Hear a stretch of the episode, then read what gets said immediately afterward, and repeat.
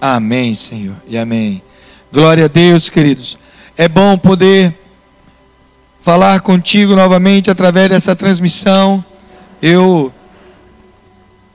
aqui fica limitado ao número de pessoas, apenas aqueles que vão trabalhar na transmissão. Então hoje eu estarei pregando aqui localmente para o pessoal do louvor, da dança, da mídia, mas também para você, trazendo uma palavra de Deus para o seu coração, você que está ao alcance dessa transmissão.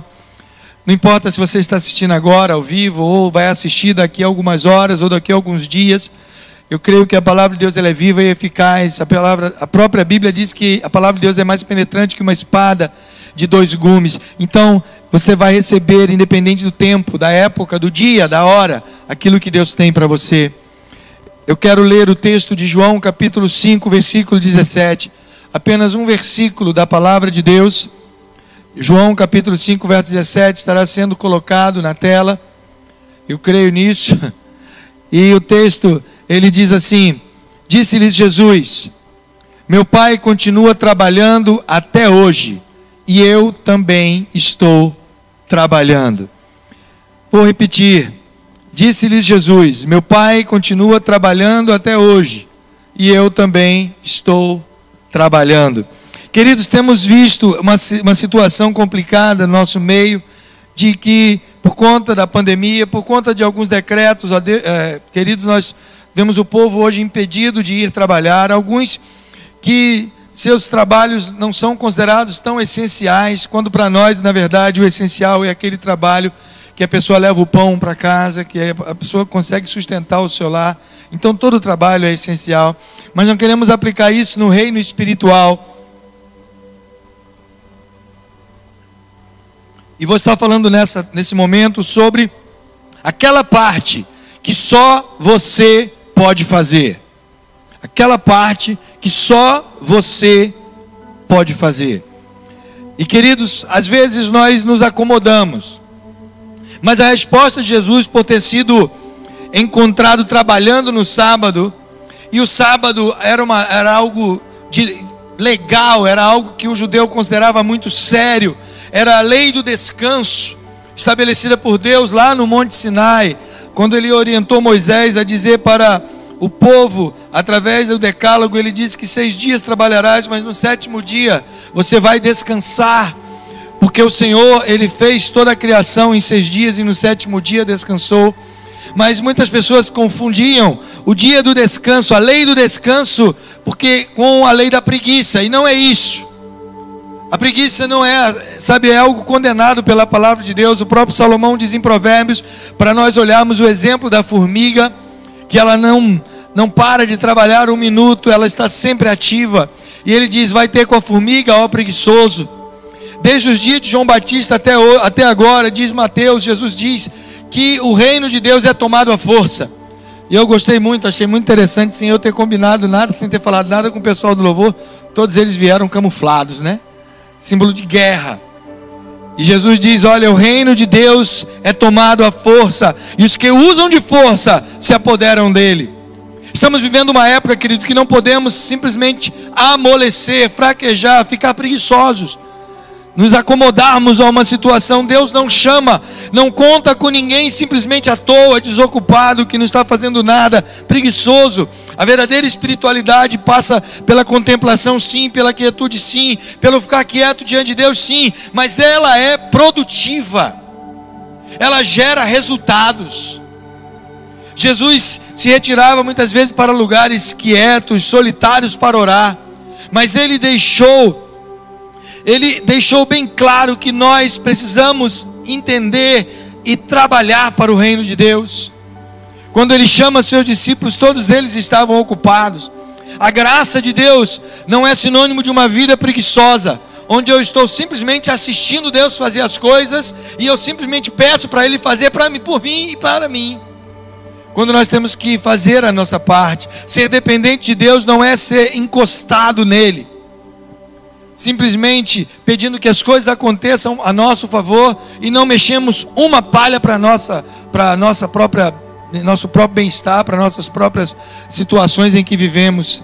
Ser família espiritual não significa que você vai se acomodar aos outros, ser um folgado dentro da igreja, dentro de casa. Tem coisas que Deus, ele conta com os anjos sim, mas tem coisas que ele conta com você. Entenda isso. Ele envia anjos para te ajudar a fazer aquilo que você precisa fazer. Os anjos não vão fazer por você. 2 Coríntios, o apóstolo Paulo diz que nós somos embaixadores de Cristo. Como se Deus estivesse fazendo um apelo por nosso intermédio. E ele diz: Por amor de Cristo suplicamos, reconciliem-se com Deus. O nosso agir é a embaixada do céu em atividade. É um apelo ao mundo para que se reconcilie com Deus. O reino de Deus jamais premia preguiçosos. Entenda isso. Entenda que o seu agir não tira Deus da equação. Quando nós fazemos, não estamos simplesmente dizendo que não estamos contando com Deus ou tirando Deus da, da dessa parceria de fazer muitas vezes as coisas que Ele nos manda fazer. O, o, agir, o seu agir não tira Deus da equação, o seu agir não diminui a ação de Deus. Você é um enviado de Deus para agir em nome dEle como igreja. Hoje nós nos alegramos muito. Aqui pela manhã, quase que a gente não sai, quase que emendamos direto com a noite. Estivemos aqui nessa pista em frente à igreja todo mundo obedecendo as leis, espaçados, com máscara, usando álcool em gel. Não, não quebramos nenhum decreto, mas estivemos ali profetizando cura, profetizando salvação, profetizando a bênção de Deus por todos aqueles que passaram por essa avenida hoje cedo. Muitos que estão aí nos assistindo, eu creio que muitos que nem sequer é, é, conhecem essa igreja direito hoje foram abençoados por cada um de nós, cada um que estava fazendo a sua parte. Deus ele sempre chamou pessoas para trabalharem. Ele sempre contou conosco para que a igreja crescesse, para que o reino de Deus se expandisse. Quando Jesus deixou a ordem de que os discípulos fossem por todos os cantos, até os confins da terra, anunciando o Evangelho, batizando, ensinando a guardar tudo aquilo que Jesus havia ensinado. Essa é ordem era para nós, para darmos continuidade à obra da salvação de Deus. Ele esteve na história e nós olhamos para a palavra de Deus, nós vemos isso. Deus abriu o mar vermelho com sua mão e poder poderoso. Mas a parte de Moisés foi crer, foi levar o povo para lá e estender o cajado diante do mar. Deus abriu o rio Jordão, mas a parte de Josué foi pisar nas águas. Deus derrubou as muralhas de Jericó, mas o que precisava ser feito, que Josué fez com o povo, foi se santificar e dar 13 voltas durante sete dias ao redor daquelas muralhas. Pedro andou sobre as águas, sim, mas a parte de Pedro foi sair do barco. Deus fez Davi rei, mas a parte dele foi permanecer humilde e aprender a se submeter ao rei Saul e suportar tudo aquilo que ele suportou para ser honrado por Deus.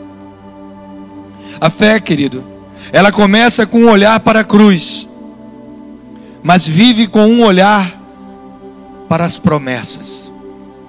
Precisamos entender isso. Somos gratos pelo que Jesus fez por nós, mas precisamos olhar para frente pelo que temos feito por Ele. Lembre-se, que a palavra de Deus nos ensina. Tudo aquilo que consta, cabe a nós, consta a nós fazermos. E eu quero dar algumas dessas poucas, poucos lembretes né, daquilo que a palavra de Deus nos mostra. A primeira coisa que nós precisamos fazer, como sendo nossa parte, é fazer morrer o velho homem. Deus ele enviou Jesus para te salvar, mas ele não vai simplesmente tornar você perfeito, tornar você santo sem a tua parte.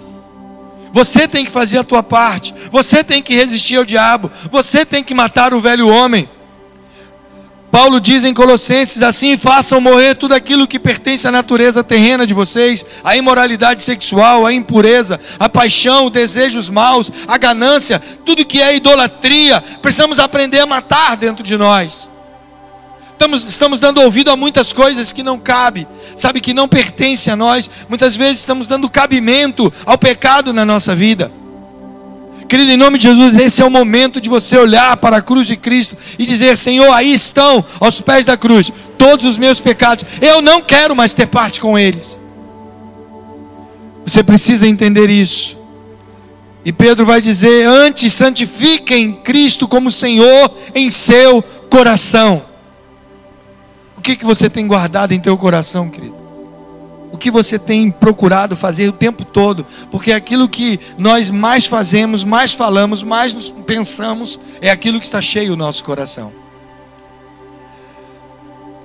Ou você está na palavra e a palavra está te moldando a imagem de Jesus Cristo, ou você está no mundo e o mundo está apertando você ao molde dele.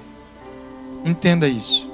Ou você busca na palavra um modelo, ou você está, está se amoldando ao padrão do mundo. E Paulo diz que nós não devemos nos moldar ao padrão do mundo, mas devemos buscar através da santidade, através da busca em Cristo, através do sacrifício aceitável ao Senhor, o padrão de Deus. Então faça morrer o velho homem. A cada dia, sabemos que não é fácil. Há uma frase até muito interessante de Lutero que ele diz que no dia do batismo ele tentou afogar o velho homem, mas descobriu que o velho homem sabia nadar. Às vezes acontece isso na nossa vida. A gente tenta mortificar os pecados, mas eles tentam crescer cada vez mais em nossa vida. Encha-se da palavra de Deus. Não embriague-se com as coisas do mundo, embriague-se com o Espírito Santo. A segunda coisa que você precisa fazer é vencer a rejeição.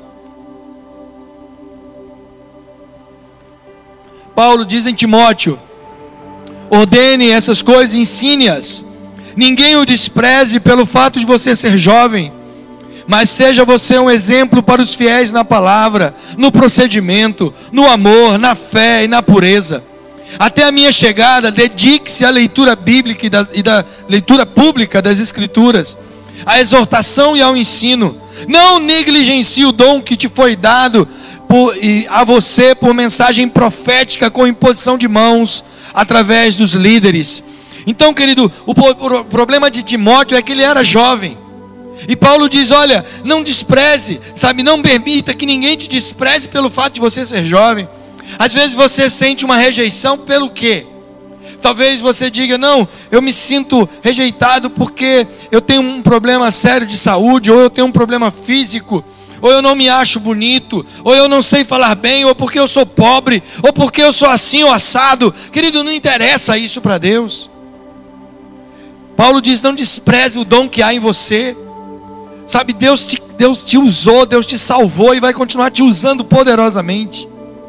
Não é o fato da igreja não estar reunida num templo que agora você vai ficar em casa achando que não tem nada para fazer, esperando um dia a igreja abrir as portas novamente do templo. Eu quero dizer para você e vou continuar dizendo aqui todo domingo: você é igreja, onde quer que você esteja. Hoje a igreja Vidas não estava no templo pela manhã, mas estava nas ruas estava profetizando, estava adorando, glorificando a esse Deus maravilhoso, abençoando vidas. É isso que você pode fazer por onde quer que você vá.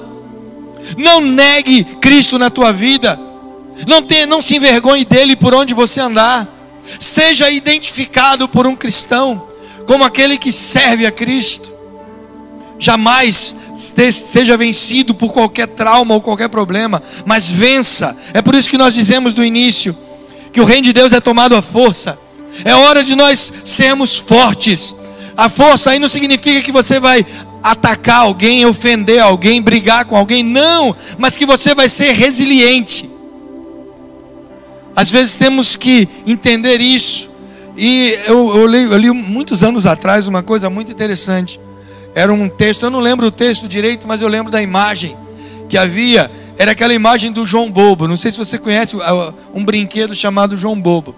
João Bobo é um brinquedo que ele é cheio de ar, é como se fosse uma bola de ar bem grande, e no fundo tem um peso. Então, conforme você empurra ele, ele deita, mas imediatamente ele põe-se de pé novamente.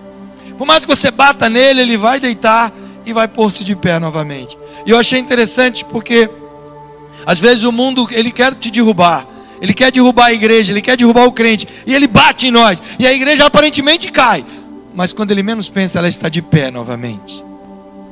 Às vezes nós somos chamados de bobos. Não se preocupe. Se alguém te chamar de bobo, diz: Eu sou um bobo. Um bobo que vai herdar os céus. Um bobo que tem a certeza da vida eterna.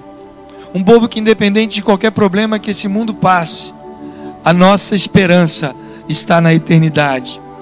A palavra de Deus diz que se a nossa esperança se fosse apenas para essa realidade que vivemos, para esse tempo, para esse mundo, miserável homens que seríamos.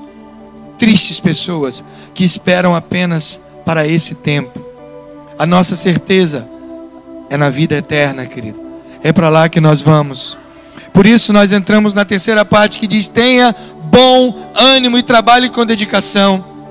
Em João capítulo 16, versículo 13, Jesus diz: Eu disse essas coisas para que em mim vocês tenham paz. Neste mundo vocês terão aflições, contudo, tenham bom ânimo. Eu venci o mundo. Muitas vezes você está se deixando levar pelas circunstâncias. Precisamos viver acima das circunstâncias, querido. As circunstâncias passam, elas são passageiras. Aquele problema que você achava tão terrível há pouco tempo atrás, você já percebeu que hoje já é lembrança do passado. Eu olho para as pessoas, pô, os irmãos do louvor que estão aqui, e eu fico lembrando de Toninho, né, Toninho? Lembra do seu acidente? Eita! Talvez na mente de Dal, ela nunca pensou isso, mas muita gente pensou que você ia morrer. Talvez você mesmo né, tenha pensado que não ia escapar daquele acidente. Deu um susto na gente. E tá aí, Toninho, hoje, para honra e glória do Senhor, né, Toninho? Tocando seu baixo para glorificar a Deus. Deus te abençoe, querido. Às vezes o mundo pensa que nos derrotou. Se eu fosse falar de cada um aqui, cada um tem uma história. Queridos, uma vez eu ouvi uma pessoa dizer que todo crente tem um passado triste. Louvado seja Deus por isso, porque o nosso futuro é de glória. Não importa ter um passado triste, é desse passado triste que o Senhor nos resgatou, é desse passado triste que Ele nos libertou. E hoje podemos cantar o hino da vitória. Já chegamos lá? Não, mas chegaremos.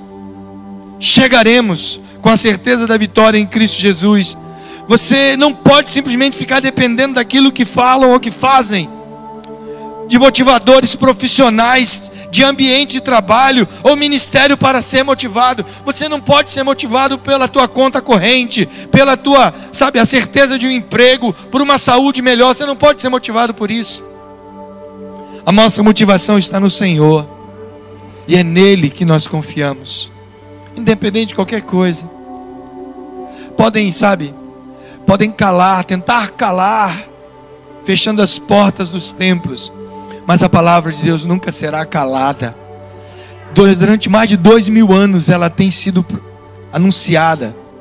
E tem sido tentativa de calar a palavra de Deus ao longo dos séculos.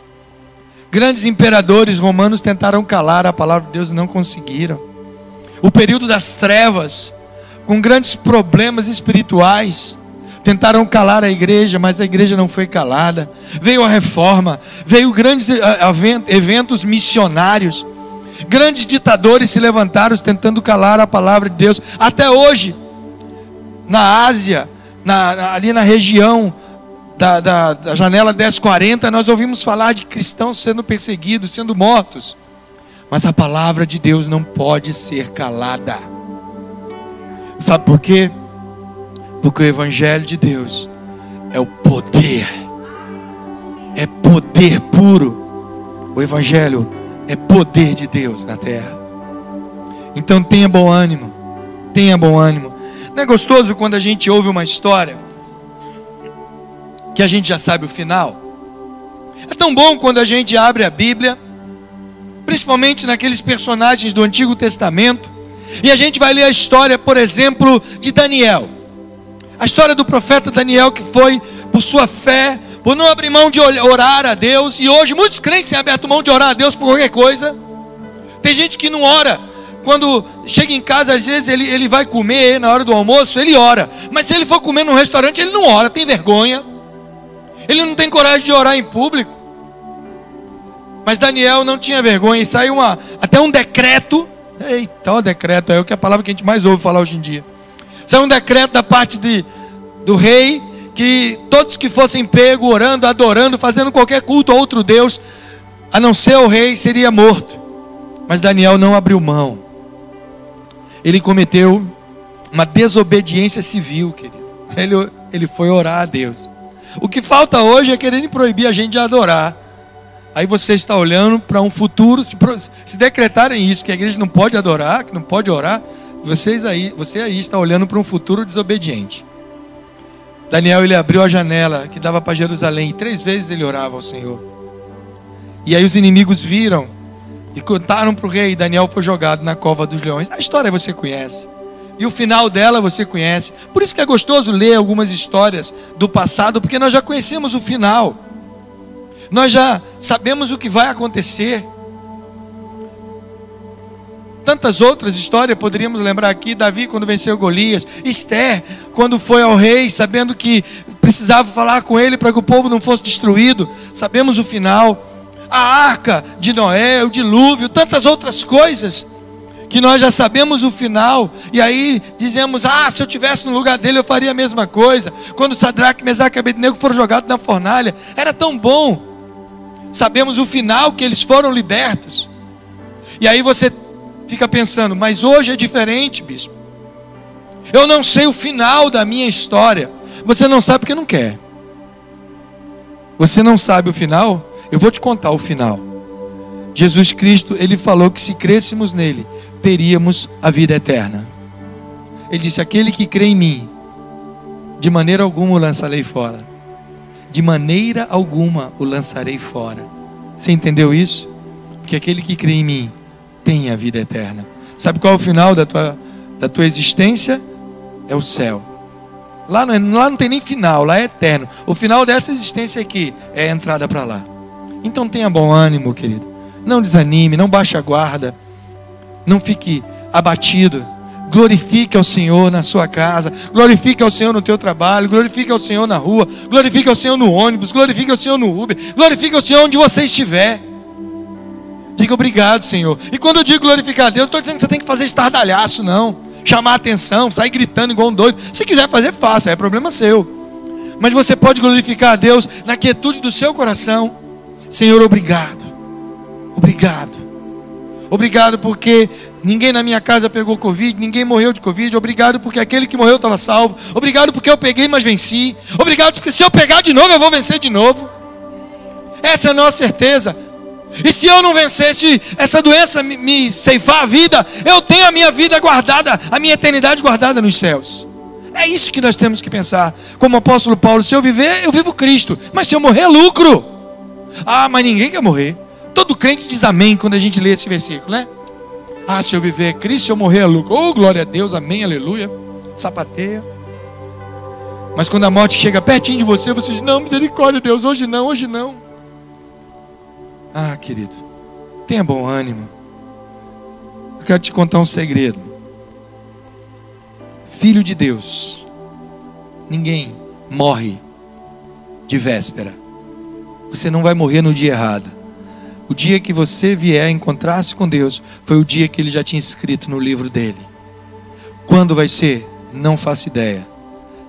Se vai ser de Covid, se vai ser morte natural, de velhice, se vai ser de qualquer outro problema, eu não faço ideia. Eu via sempre pessoas dizerem assim: ah, eu quero morrer velhinho, igual passarinho. Aí eu falei: bem, tem muitos passarinhos que morrem dentro de uma gaiola. Eu não queria morrer dentro de uma gaiola. Tem outros passarinhos que morrem de pedrada. Eu não quero morrer levando pedrada. Então repense do que você fala. Diga assim: se um dia que Deus me chamar, que seja do jeito que Ele quiser. Pronto. Porque sabe por quê? Porque a vontade dele é soberana. E ela é boa, ela é perfeita, ela é agradável. Tenha bom ânimo. Faça a sua parte. A última coisa que eu digo para você é o seguinte: aquilo que eu já estava relembrando no início. Se você quer fazer a sua parte, resista às tentações, resista ao diabo. Tiago vai dizer no capítulo 4 de sua epístola, versículo 7: submeta-se a Deus, resista ao diabo e ele fugirá de vocês. Mas primeiro precisa se submeter a Deus. Você conhece o seu estado pleno? O seu estado pleno e perfeito, querido, é Jesus em você. Entenda isso. Aonde você estiver, coloque a mão no seu coração. Coloque a mão aí no seu coração e faça uma breve oração, pequena, que eu vou dizer para você fazer. Diga assim: Jesus, seja bem-vindo aqui. Vou repetir. Com fé agora. Coloque a mão no coração e diga: Jesus, seja bem-vindo aqui. Porque quando Jesus está no teu coração, você está no teu estado perfeito. O teu estado perfeito e pleno é Jesus em você. Porque Cristo em nós é a esperança da glória. Ali é o teu estado perfeito. E entenda, por mais luta que você venha passar, a pessoa mais interessada na igreja é Jesus. Sabe por quê, querido? Porque a igreja é a noiva dele. E ele é apaixonado por essa noiva a pessoa mais interessada na igreja é Jesus. Quem intenta algo contra a igreja está magoando, está ofendendo a noiva de Cristo. E ele ama a noiva dele. Ele não tem por inocente aquele que machuca a sua noiva. E por, pode vir pandemias, podem vir decretos. Jesus não tem medo. Ele disse: Eu venci o mundo. Eu venci o mundo. Jesus é um vencedor, querido. E ele cuida da sua noiva. Ai, Jesus disse lá em Mateus: Ai de vós, escribas e fariseus hipócritas. Eu parafraseio agora um pedaço de Mateus 23 e digo: Ai de vós, políticos e ministros corruptos, que fecham as portas e mesmo vocês não entram. Ai de vós, políticos e ministros corruptos, que tentam matar o povo, sonegando saúde, envisando apenas lucros pessoais. Ai de vós, políticos e ministros corruptos, que tentam atrapalhar o reino de Deus fazendo com que muitas pessoas zombem dos cristãos e da igreja e do próprio Cristo, e vocês zombem junto com elas. Ai de vós, políticos e ministros corruptos, que não vão para o céu, vão para o inferno estão, e estão tentando levar pessoas com vocês. Ai de vós, políticos e ministros corruptos, que estão simplesmente tentando engordar o próprio bolso, profetizando para si mesmo maldição, e vão ter um final triste. Ai de vós, políticos e ministros corruptos, busque ao Senhor enquanto se pode achar, invoque-o enquanto há tempo, porque o tempo está chegando, Jesus está voltando, e igreja do Senhor, tenha bom ânimo, faça a sua parte. E eu quero concluir dizendo o seguinte: seja cheio do Espírito Santo, querido. Paulo diz em Efésios 5,18, aquilo que eu já citei aqui no início: não se embriaguem com vinho, que leva à libertinagem, mas deixem-se encher pelo Espírito Santo. Nunca desperdice um dia da sua vida. Esse dia trará para você oportunidades únicas que nunca mais voltarão. Não se acomode. Você pode todas as coisas em Jesus.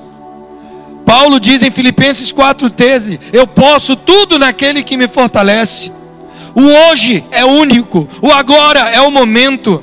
Nunca aconteceu hoje e nunca vai se repetir o agora. À meia-noite, o dia de hoje vai acabar silenciosamente, de repente, totalmente, para sempre, mas as horas que virão após é uma oportunidade com possibilidades eternas. Nunca esqueça isso. E eu quero dizer para você, finalizando, você, como servo de Deus, cabe a você três coisas: lutar a sua luta, correr a sua corrida e fazer o seu sacrifício. E todas as coisas, Deus vai estar, em todas as coisas, Deus vai estar junto com você. Não abandone, não desanime, não desista. Você pode não estar no templo, mas o Senhor está em você. A igreja é você. O altar é na tua casa, aí onde você está, adorando a Deus. Vamos orar nesse momento. Pai, visita cada lar agora. Visita os teus filhos, aqueles que estão tão abatidos, tão tristes. Aqueles que estão nesse momento, a Deus, passando por dificuldades financeiras, desempregados, impedidos de trabalhar. Aqueles que estão acometidos de enfermidade, ó Deus, aqueles que estão internados agora em UTIs, em enfermarias, Deus visita cada um deles. Ó Deus, nós como igreja queremos interceder por eles, ministrando cura, Deus. Cura física e a maior, a maior de todas, a cura espiritual. Ó Deus, cura o Brasil. Ó Deus, nós repreendemos em nome de Jesus, e a tua palavra diz: quando dois ou mais, ó Deus, confirmarem, ó Deus, votarem, estabelecerem algo aqui na terra, será ligado no céu. Pai, nesse momento nós queremos ligar aqui a falência, a queda de todo pensamento destrutivo de morte, ó Deus, de deturpação da ordem, ó Deus, de, de manitear, ó Deus, a, a, a verdade tornando-a em mentira, ó Deus, de, de conduzir o teu povo à perdição.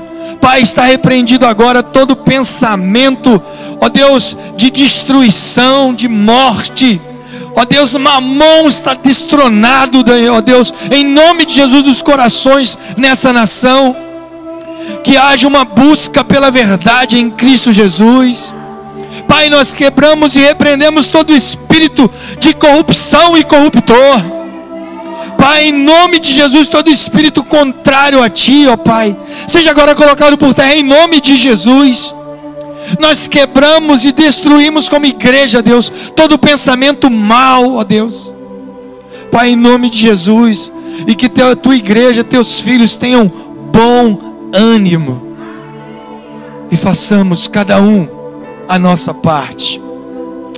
Pai, abençoamos aqueles nesse momento que estão crendo que Jesus Cristo é o Senhor de suas vidas, estão aceitando Jesus como Salvador, estão entendendo que não há outro caminho porque Jesus é o único e suficiente.